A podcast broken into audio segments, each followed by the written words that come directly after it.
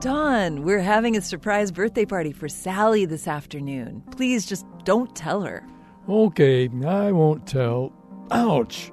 Yael, why did you just step hard on my toes? Because I wanted to show that we voluntarily choose some of our actions, as when you chose not to tell Sally about the party. But other actions are automatic, like when you yelled ouch because of the intense pain when I stepped on your toes. What's your point, Yael?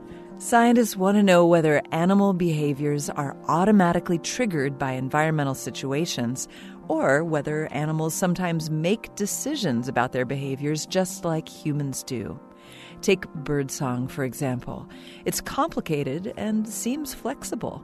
Birds use song to attract mates and to warn others out of their territories. Researchers would like to know whether birds voluntarily choose to sing or whether it's a spontaneous or even involuntary outburst, like yelling ouch. How could they find that out? A team of German researchers did an experiment with crows. They started with a cue that had no inherent meaning for the animals a colored square. They showed that they could teach the animals to vocalize within three seconds of seeing this cue in exchange for a reward of food. Then they showed that the birds could also learn to refrain from calling when another cue was presented along with the first one. I see. This experiment shows that crows can choose when to call and whether to call at all.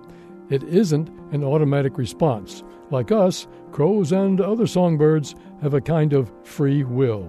This moment of science comes from Indiana University. I'm Don Glass. And I'm Yael Ksander.